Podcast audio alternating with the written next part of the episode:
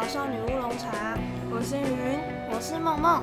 那这集呢，是我们就18世人类的第4部分，很快就是被我们列为最压轴的一个段落。我觉得大家应该也会对这个部分最好奇。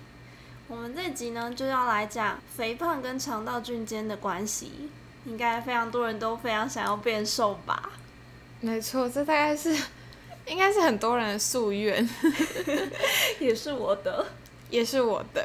那这集呢，我们从一种特别的小鸟的故事开始。那这种鸟呢，叫做庭园领鹰。那它们看起来没有任何的显著特征，就是普通的咖啡色小鸟。那它们到底有什么特别的呢？是在它们出生之后不久，它们就要进行一段非常长、非常长的旅程，一段横越地中海和撒哈拉沙漠的长达4000英里的迁徙。那在进行这段旅程之前呢，这些小鸟会开始大量的进食，它们会增加脂肪，以为它们这趟未来的旅程来储备体力。那几周之后，这个小鸟的体重增加了1倍，从它们原本的17公克变成37公克，也就是1倍还更多，超胖。那它们每天不停的狂吃，等于它每天都增加了原本体重10%的重量。也就是说，如果是一个60公斤的人好了，他每天都增加6公斤，一直到132公斤。那这种变得圆嘟嘟的小鸟呢，就会开始他们的大旅程，飞越了4000英里，来到他们过冬的地方的时候呢，奇迹般的事情发生了，他们已经恢复了原本苗条的身材了。那你们可能想说，哦，他们经历了这么长旅程，那当然会恢复苗条身材，有什么好说的？对啊，就消耗很多热量嘛。对，那科学家原本也是这样想，他想说，哦，因为他狂吃又狂运动，所以当然就是变胖又变瘦嘛。但是呢，他们做了一个实验，就是他们抓了一些庭园羚鹰，把它们养在笼子里。那当那些野生的庭园羚鹰要开始进行他们的旅程之前，就开始狂吃狂变胖。但是呢，在笼子里的庭园羚鹰也同样的增加了体重的1倍，跟那些要飞行的庭园羚鹰一起变胖了，虽然它没有要进行旅程。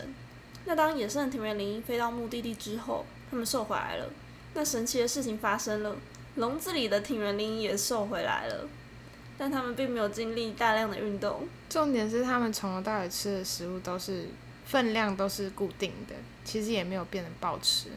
对，但它们还是照样增重，又照样瘦回来。所以科学家终于发现，他们到底怎么变胖又怎么变瘦的？这好像跟食物没有很多的关系。对啊，这听起来像是代谢的问题齁，比较容易储存脂肪，然后跟消耗掉脂肪。不确定到底是什么机制导致他们有这样的现象。那我希望只要复制他们变瘦那一段就可以了啦。那在过去，其实可能在现在也差不多，我们都会认为呢，肥胖是因为我们吃下的热量大于我们消耗的热量，那因为吃进去的卡路里比较多，所以我们自然而然就变胖了嘛。但是呢，庭园羚鹰这个例子让大家想到，可能不是这样哦，可能有一些别的东西在影响我们的体重。那这个时候呢，要说到一个叫做杜兰达的医生，那他是一个减重医生，有一堆人来找他减重，可是呢，他的看诊的效果并不是很好，他发现他有些病人完全瘦不下来。那有些病人呢，成功瘦下来之后又复胖了，他觉得到底为什么呢？这是因为他们的意志力不好吗？还是我的疗法出了什么问题？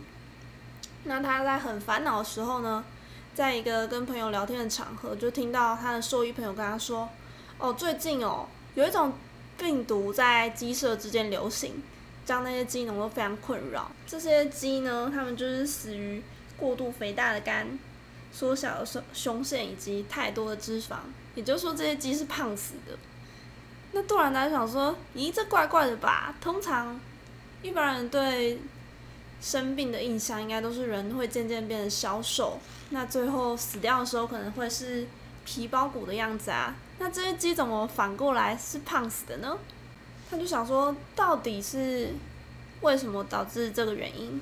那他就想说，该不会真的是这些病毒让那些鸡变胖的吧？于是他就把这些鸡抓来做实验，发现呢，注射了病毒的鸡明显的比健康的鸡还要变胖很多。所以他想说，哦，我发现了，原来变胖是因为病毒，不是因为鸡它吃了很多东西。那会不会我的病人也有可能感染这个病毒让他们变胖呢？那这名医生他就想要继续他的实验，可是他没有办法做这种人体实验。对啊，毕竟没有谁想要这样无缘无故感染某个感冒病毒然后就变胖吧。而且这个鸡病毒你也很难确定它能不能够传染给人类，于是他后来他就飞到了美国，跟另外科学家叫做阿特金森合作呢，一起去研究。那他们去找到了一个非常非常像这个鸡病毒的腺病毒，那这个是人类的感冒病毒，名字被称为是腺病毒36。那我接下来讲的话我会简称成 ADV36。 那他们呢就使用这些腺病毒去感染猴子，就是跟人类很相近的一种灵长类。没错，那结果发现感染这些猴子呢，100%全部变胖，而且他们是胖到什么程度呢？是胖到自己的体重1倍到4倍那种程度，也太夸张了，超胖啊！然后他们看到这个成果，他们真的是吓疯了，他们想到我的天哪，怎么会这样嘞？所以他们就去研究了这些超级超级肥胖的那种大胖子，进行抽血检测，他们这些胖子的体内究竟有没有感染过这些病毒的痕迹？那现在大家因为 COVID-19 的关系，应该大家都比较有一点概念，就是你体内有没有那个抗体，就可以知道你到底有没有感染过这种病毒。没错，那结果发现呢，这些大胖子里面呢，有1/3的人都有感染过这个病毒，是不是很高？吓死人了！那他们接下来他们又针对大多数的美国人进行采验，结果发现有大概40%的人其实都感染上了这个病毒，然后其中有30%都是胖子。那剩下的1%呢？剩下1%他们的体重是维持正常，所以其实值得庆幸的是说，你就算感染了，你还是有那个机会是可以去抵抗这个可怕的宿命。就是说你虽然感染了，但是你有可能瘦得回来。没错，不是感染就没救了。也有可能就是看体质，可是就是基本上有很高的比例你就是会变胖。那当然我们也不能真的把所有的问题都归咎于感染这个腺病毒。那这个发现呢，其实大概到现在快要10年了。其实 Nature 在2019年有针对这个腺病毒做一个比较平衡的分析，毕竟肥胖这议题算是现在全球共同的一个疾病，所有人都想要维持正常体重。没错，那各个国家也是会针对这个病毒进行研究。那他去收集了37篇关于 ADV36 相关的研究，结果发现有33篇的话其实都在证明说，ADV36 真的跟你的肥胖是有高度相关的。那可是其中有4篇呢是显示说，其实并没有。有其中1篇甚至认为 ADV36 可以阻止你胖得没那么快，所以它其实是，我觉得这件事情可能还是要稍微语带保留一点点。但总觉得听起来它和你肥胖有正相关的数量是压倒性的获胜。没错，它是比较高的。那只能说你不能把这个风险给忽略掉，可是也不可否认的是说，你可能可以透过其他方式抵御这个病毒带给你的伤害。那关于这个腺病毒呢，大家应该会想说，哇，剉赛，那我要是感染的话，我就会胖死，那怎么办啊？对不对？吓都吓疯了。我觉得我需要这个腺病毒的疫苗。对啊，就会想说怎么办？那疫苗嘞？怎么没有疫苗，对不对？可是大家其实也不用太紧张，因为后来的研究也有发现说，你要是染上了这个病毒的话，你虽然胖得快，可是你要是有仔细的去检视自己的饮食，然后多运动，其实你瘦下来的速度也比别人快哦，只是不好维持而已。但好像没有比较好欸，所以就是要比较努力一点维持，就是你可能会活得比人家辛苦，可是你不是瘦不下来，就是复胖的速度会比别人快，如果你随便乱吃的话。怎么觉得好像跟没有说一样？没有啊，还是有一点希望啦，就是你瘦得下来，你不会像那些鸡一样，就是胖到就是对胖到进棺材这样。那除了腺病毒这种外来的病毒会影响我们的体重之外，大家应该还记得我们这集讲的是什么吧？就是我们的体内的微生物。那我们体内的微生物当然也会影响我们的体重咯。那其实有研究者呢去研究了意大利儿童体内的肠道菌，还有非洲的儿童体内的肠道菌。那大家想到意大利儿童，应该就会想到他们每天都吃冰淇淋啊、披萨啊等等的高脂食物。那非洲人呢，不好意思，就是一种刻板印象，就是他们普遍会比较瘦嘛。那研究者呢也发现，他们体内的肠道菌的确是有差别的。他们发现呢，意大利儿童体内的厚壁菌比较多。那非洲的儿童呢，他们体内的是拟杆菌比较多。那同时他们也做了研究，发现呢，肥胖者跟纤瘦者，他们厚壁菌和拟杆菌的比例，就是肥胖者的厚壁菌会比较多。也就是说呢，厚壁菌比较多的比较容易胖。那在我们肠道中呢，厚壁菌它最主要是负责消耗我们的脂肪跟精致碳水食物哦。他们非常非常的喜欢吃这些东西。那拟杆菌呢，则是喜欢吃纤维，然后像寡糖这一类的比较健康的食物。那所以你吃下的食物，你就养了什么样的菌，你这是蛮好理解的吧？那你有那么多菌之后，那些菌喜欢吃什么，也可能会影响你喜欢吃什么。也就是说，这可能会是一个循环，你吃越多精致碳水跟油脂，你的厚壁菌就越多。那厚壁菌越多，你就会越容易消化精致碳水跟油脂。因为要是听过前面的几集，我们大家可以知道，就是你的肠道菌其实是会去控制你的大脑的。所以其实厚壁菌，我们就以厚壁菌来讲好了。那厚壁菌的话，它要是吃了碳水，它们就会长得很开心嘛。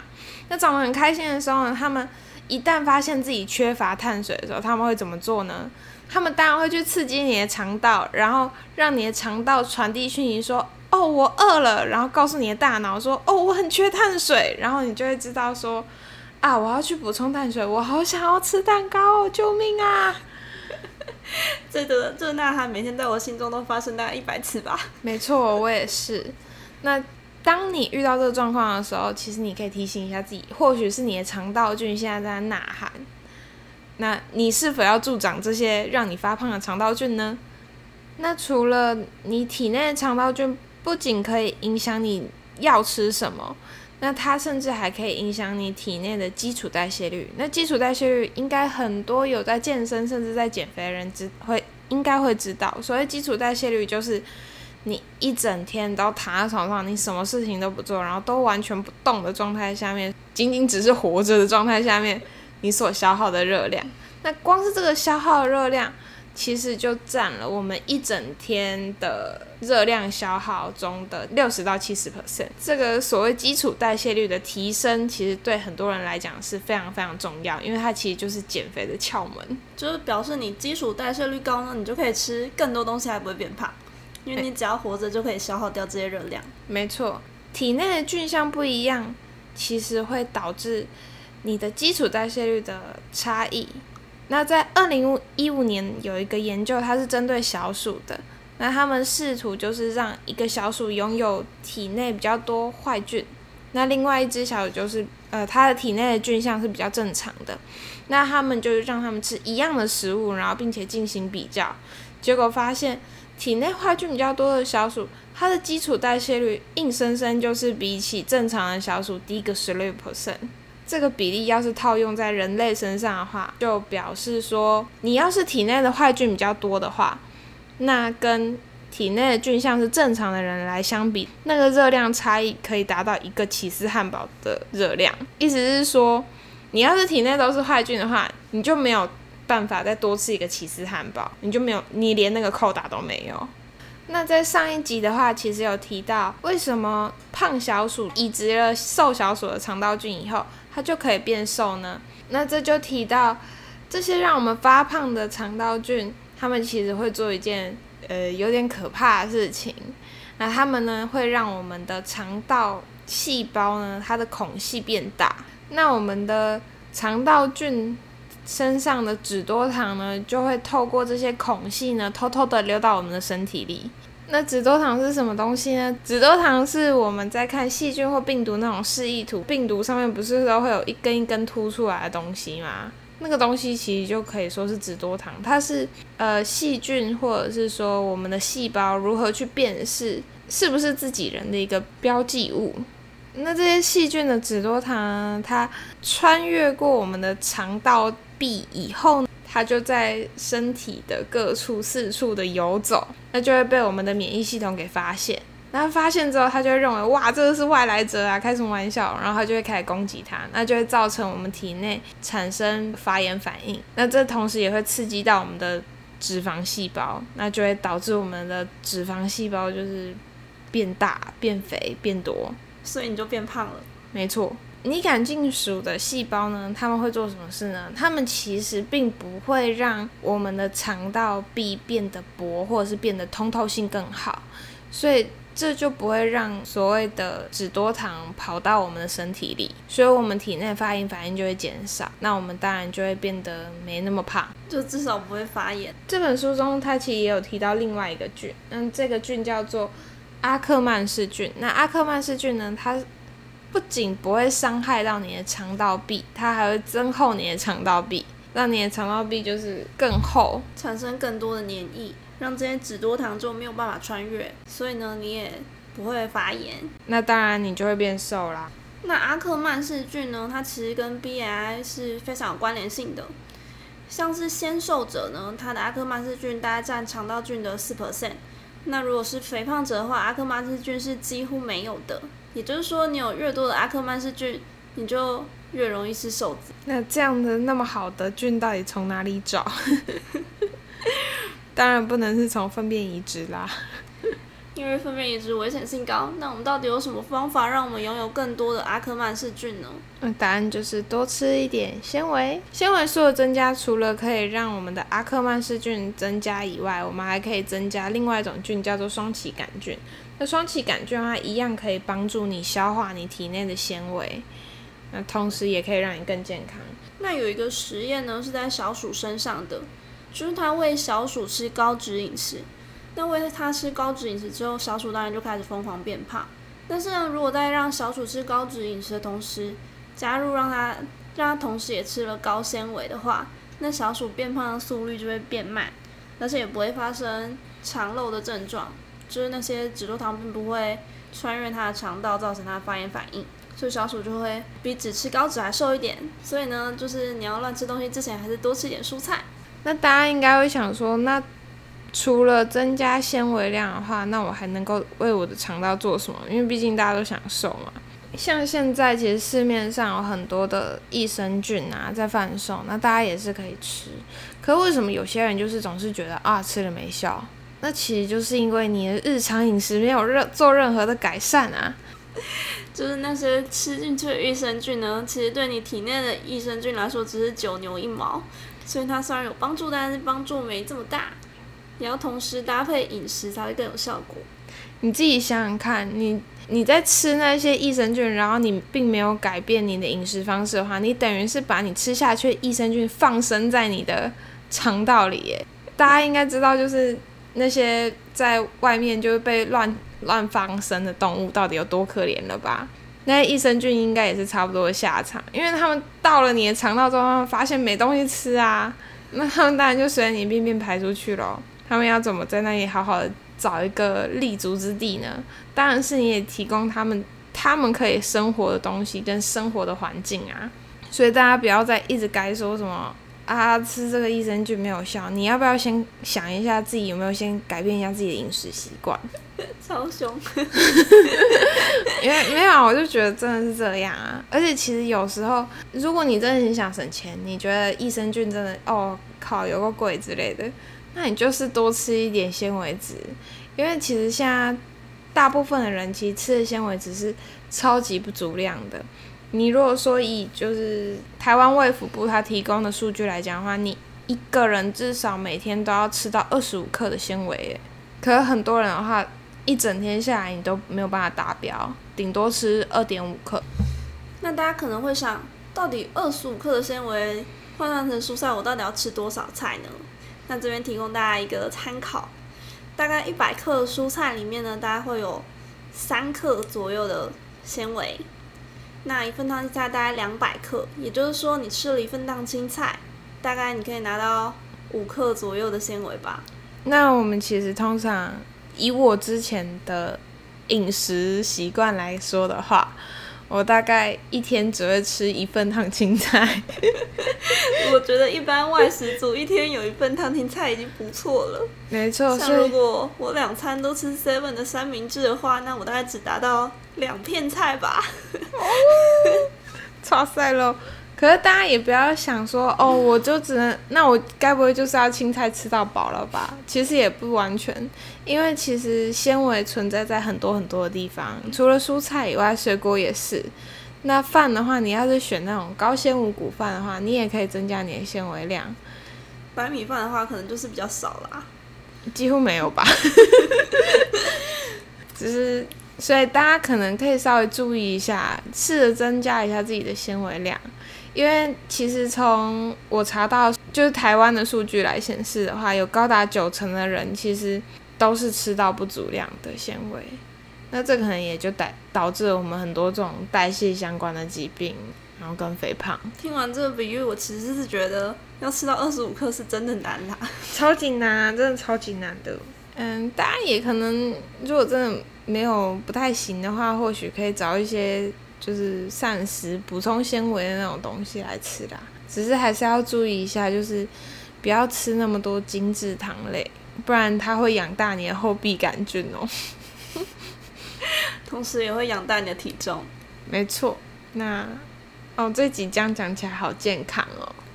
其实我也是看完这本书之后才觉得，就是哇哩嘞整个很害怕对啊，我现在才知道原来要吃到足量纤维是这么难的事，我觉得超难。我是看完之后，然后我就想说去查一下要吃到多少才够嘞，就很好奇。然后查了一下就发现怎么会这样嘞？我原本以为就是我还算健康，我至少就是午餐晚餐都有买烫青菜来吃，应该够了吧？结果开什么玩笑啊！真的是太天真了，心都碎了我原本也是这样想的，一看才发现原来我还差这么多。没错，就差超多的。好，那就希望大家可以尽量注意一下自己的饮食，那或许从改变纤维量摄取，或许就可以帮助你很多了，让你的肠道好菌活得更好一点，也会帮助你更健康更瘦。没错，那我们也是正在朝这个方向努力啦还在努力中。没错。好，那这集就到这边咯，谢谢大家。那也欢迎大家到我们的 Apple Podcast 给我们5星评分，以及到 IG 和 Facebook 留言哦。好，那现在就到这里啦，大家拜拜。拜拜。